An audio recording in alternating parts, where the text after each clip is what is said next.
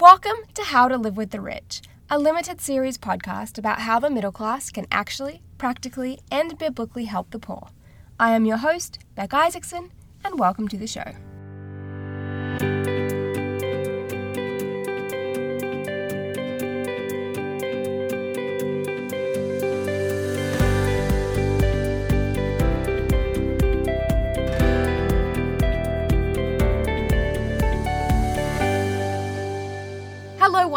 Podcast friends, and welcome back on this fine Tuesday. This is, of course, part three of our Bible episodes. We have talked about the love of money and what the Bible has to say about caring for the poor. And this week we are talking about some very controversial Bible things, which are works and rewards. And so let's start in the only logical place, which is in 1878 with a group of Armenian monks. But before we get into that goodness, let's talk about tiny happy things, which this week is all about blue light glasses. You guys, I have wanted to have glasses ever since I was a child. In fact, I do have a very distinct memory of being in gosh, maybe year three or year four, which for you Americans would be third or fourth grade, and wanting glasses so bad that I faked having an eyesight problem. My mom took me to the eye doctor place. Is that an optometrist, I think? Question mark. And they did that eye test where you read a bunch of letters off of that white card that get progressively smaller.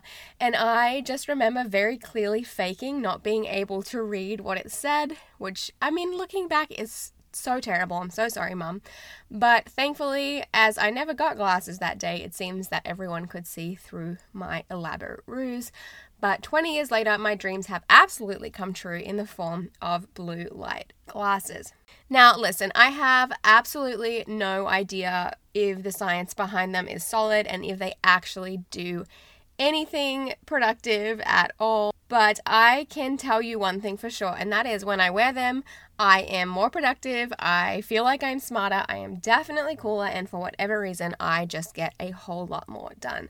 So, couple that with me wearing my posture correcting back brace, and I really get into the productivity zone. I fully understand that it is probably 5% functional and 95% mental, but you have got to do what you've got to do to get it done. You know, they help me and I love them. And so, that is my tiny happy thing for today.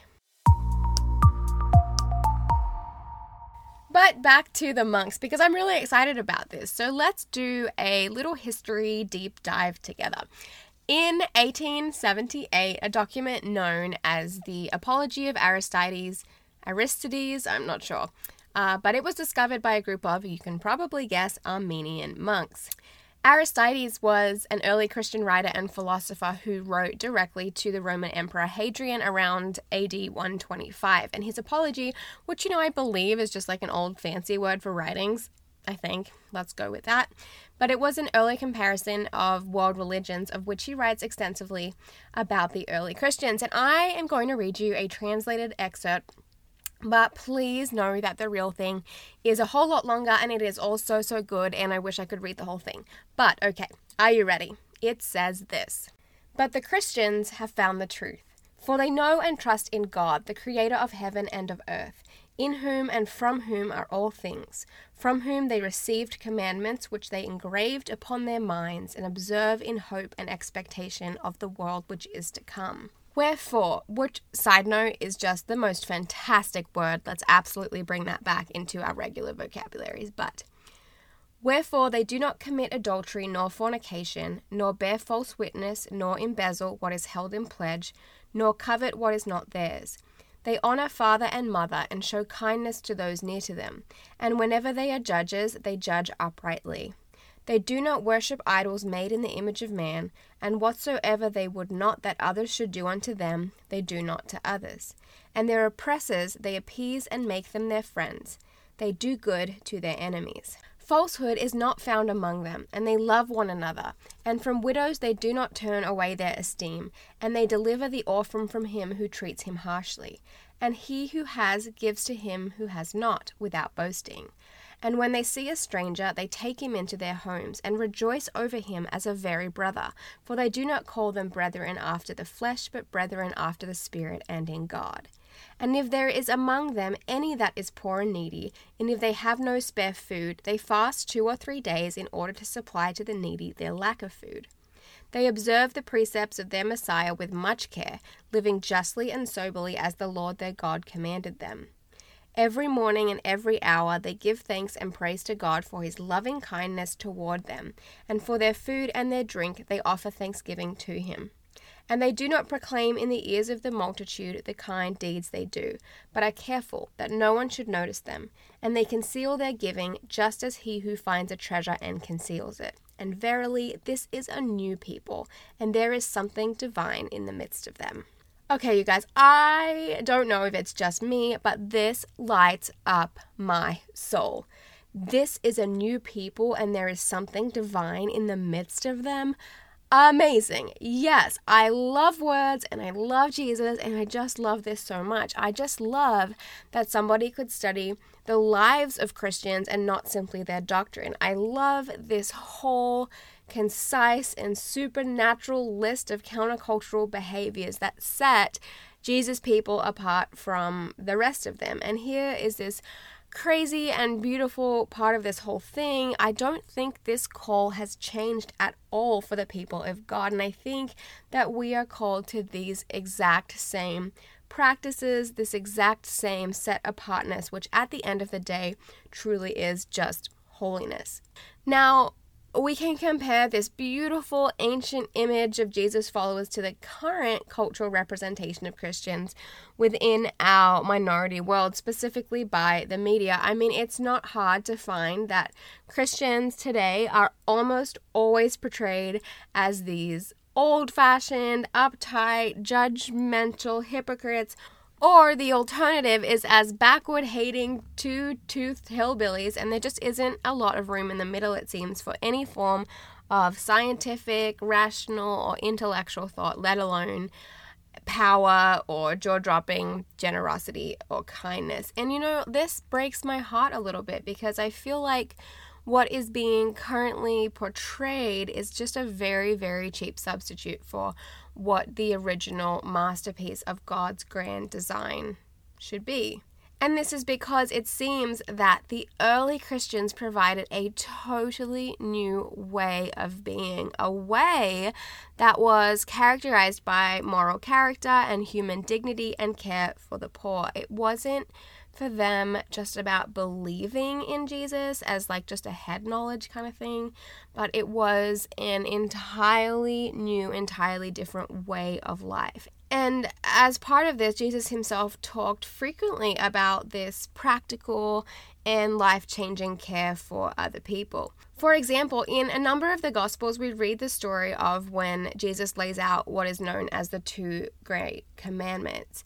He says that we are to first and foremost love the Lord your God with all your heart and all your soul and all your mind and with all your strength. And secondly, to love your neighbor as yourself. And Jesus himself said that all the law and the prophets hang on these two commandments. And I think that these two commandments are called the Great Commandments for a reason. I don't believe that they are supposed to be suggestions. And yet, these are the things that are so easy to remember, but also so difficult to execute because they are so countercultural and, to be honest, rarely socially acceptable. They also both require our action, which walks us into what is a very delicate field, and that is that of works. Now, I don't know what kind of a church culture that you grew up in, or even if you grew up in a church culture at all, because I, you know, I don't want to make any assumptions here, and you are all welcome, of course, all the time. But for me, at least, the world of works, or even the word works in a church setting, was almost taboo. And I kind of get it because there is, in some respects, some really good reasons for this. Namely, I think that people work really hard to avoid even the suggestion of having a works based faith.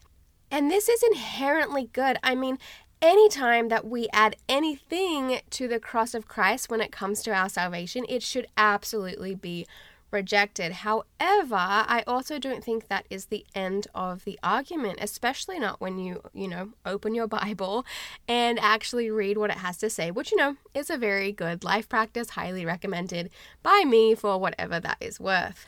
And that is because Jesus, being the sole way, the truth, and the life, and of course the only way to be saved, does not actually also mean that our works do not matter or that our actions on earth don't have eternal consequences. And don't you worry, I will absolutely back up that statement with uh, my good friend James to help me, who is always down to give us a good punch in the gut when it comes to this particular topic. And he says in James 2 14 to 16. What good is it, my brothers and sisters, if someone claims to have faith but has no deeds? Can such faith save them? Suppose a brother or a sister is without clothes and daily food. If one of you says to them, Go in peace, keep warm and well fed, but does nothing about their physical needs, what good is it? James I love James. I love the book of James. But he makes it pretty dang clear that our faith and our deeds are and should be intertwined. And as another perspective, David puts it this way in Psalm 62 One thing God has spoken, two things I have heard. Power belongs to you, God, and with you, Lord, is unfailing love. And you reward everyone according to what they have done.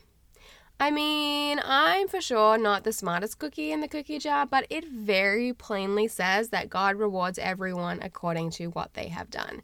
In other words, our deeds matter, our works matter, and in that James example specifically, the good deeds or the good works that he was talking about were directly related to meeting the physical needs of other people, and more specifically, meeting the physical needs of those who were in need. And if any doubt still remains on the subject, then there is still one additional passage that completely puts this whole faith versus works thing to bed in my mind, and that is 1 John 3 16 to 18, which says this This is how we know what love is. Jesus Christ laid down his life for us, and we ought to lay down our lives for our brothers and sisters. If anyone has material possessions and sees a brother or sister in need but has no pity on them, how can the love of God be in that person? Dear children, let us not love with words or speech, but with actions and in truth. I mean, Jesus both defines and outlines love for us within this passage, and it is directly linked to providing material possessions for those who do not have and putting our faith into actual, practical, biblical, real action.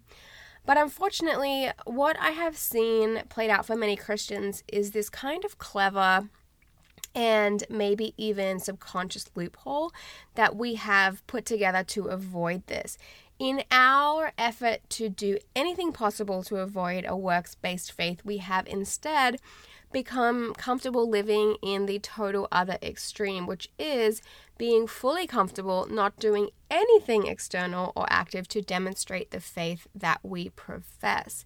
It seems that we keep our faith firmly in our heads and in our hearts and completely out of our practical lives, not meddling in what is a very tricky business of global restoration or interaction with other people, especially those who are messy or different from us culturally. And although this is, you know, a very comfortable place to live, it unfortunately is not biblical, at least not from the Bible that I read. I mean, we can also take Isaiah 58 as an example, which is one of my all time faves. And this beautiful passage talks about fasting and specifically what types of fasting do please God and don't please Him. And it says that the types that don't please Him include those who go without food while exploiting their workers aka shady, dodgy, hypocritical business practices, and those who start by lying in sackcloth and ashes and finish in quarreling, strife, and fistfights, which obviously is just an average Tuesday for most of us. But at the end of the day, it seems that God is not pleased with religious acts that reflect zero inner life transformation. And to all of this, God says, Is this not the kind of fasting I have chosen? To loose the chains of injustice and untie the cords of the yoke, to set the oppressed free and break every yoke? Is it not to share your food with the hungry and to provide the poor wanderer with shelter? When you see the naked, to clothe them and not to turn away from your own flesh and blood? Then your light will break forth like the dawn, and your healing will quickly appear. Then your righteousness will go before you, and the glory of the Lord will be your rearguard. Then you will call, and the Lord will answer. You will cry for help, and he will say, Here I am. If you do away with the yoke of oppression, with the pointing finger and malicious talk, and if you spend yourselves in behalf of the hungry and satisfy the needs of the oppressed, then your light will rise in the darkness, and your night will become like the noonday. The Lord will guide you always. He will satisfy your needs in the sun scorched land and will strengthen your frame. You will be like a well watered garden, like a spring whose water never fails. Your people will rebuild the ancient ruins and will raise up the age old foundations. You will be called repairer of broken walls, restorer of streets and dwellings. I mean, this is not uh, all of this passage, and there is so much good stuff in there, but it is just so clear to me that the kind of fasting that delights the Lord is loosening the chains of injustice, setting the oppressed free, sharing food with the hungry, providing shelter for the poor wanderer, clothing the naked, and caring for your family. The results of this, you guys, are healing and righteousness, as well as protection from a Lord who listens, answers, and provides. I mean, I don't know about you, but to me that sounds pretty great. That sounds good. I want that. And the message is the same over and over again, and it is this it really, really, really, really, truly matters how we care for the poor and in need. And here is the fun part if we do this, if we give our lives away for the Lord, it is not without purpose. And then this leads us into the second controversial Christian territory of the day, and that is talking about eternal rewards. And this is another one of those topics that I did not hear a lot about growing up in the church, but I also can't ignore it because there is just so much scripture about it. And so here is just a little sampling of what I mean a little sampler plate, if you will, on scripture that talks about rewards. Psalm 62:12 says, "You reward everyone according to what they have done." Matthew 6 implores us to store up for ourselves treasures in heaven. The parable of the shrewd manager in Luke 16 refers to real riches. Matthew 25 and the passage about the bags of gold equates our faithfulness on earth for a later abundance. And then later in this same passage, when Jesus separates the sheep from the goats, the faithful receive an inheritance from him. In Mark 10, Jesus tells Peter that anyone who gives up brothers, sisters, mothers, fathers, children, or fields for the gospel will receive a hundred times in the present age. Ephesians 6 7 8 says, Serve wholeheartedly as if you were serving the Lord, not people, because you know that the Lord will reward each for whatever good they do, whether they are slave or free. And again, these are just a few examples, but the point of them all is the same that what we do on this earth for the Lord will reap a great and lasting reward. And that essentially what we do matters for every single person who lives on this earth. And for both the believer and the unbeliever, the compensation for that is deferred, which for the believer should absolutely fill you with hope, but for the unbeliever should actually serve as a warning. And as another example, we have Matthew 16, whereby Jesus is talking to his disciples, and he says this Whoever wants to be my disciple must deny themselves and take up their cross and follow me. For whoever wants to save their life will lose it, but whoever loses their life for me will find it. What good will it be for someone to gain the whole world yet forfeit their soul? Or what can anyone give in exchange for their soul? For the Son of Man is going to come in his Father's glory with his angels, and then he will reward each person according to what they have done. Or again, we have Luke uh, 14 12 to 14, which says this Then Jesus said to his host, when you give a luncheon or dinner, do not invite your friends, your brothers or sisters, your relatives, or your rich neighbors. If you do, they may invite you back, and so you will be repaid. But when you give a banquet, invite the poor, the crippled, the lame, the blind, and you will be blessed. Although they cannot repay you, you will be repaid at the resurrection of the righteous. And so, again, just to really hammer it home so that I am not called a heretic again this week, we can absolutely attribute our salvation 100% to the life and sacrifice of Jesus Christ. I agree with that. Yes, of course, 100%. Amen. Sign, sealed, delivered. I'm yours. But it also seems that we will attribute our eternal rewards to our action or consequently our inaction while we are earthside.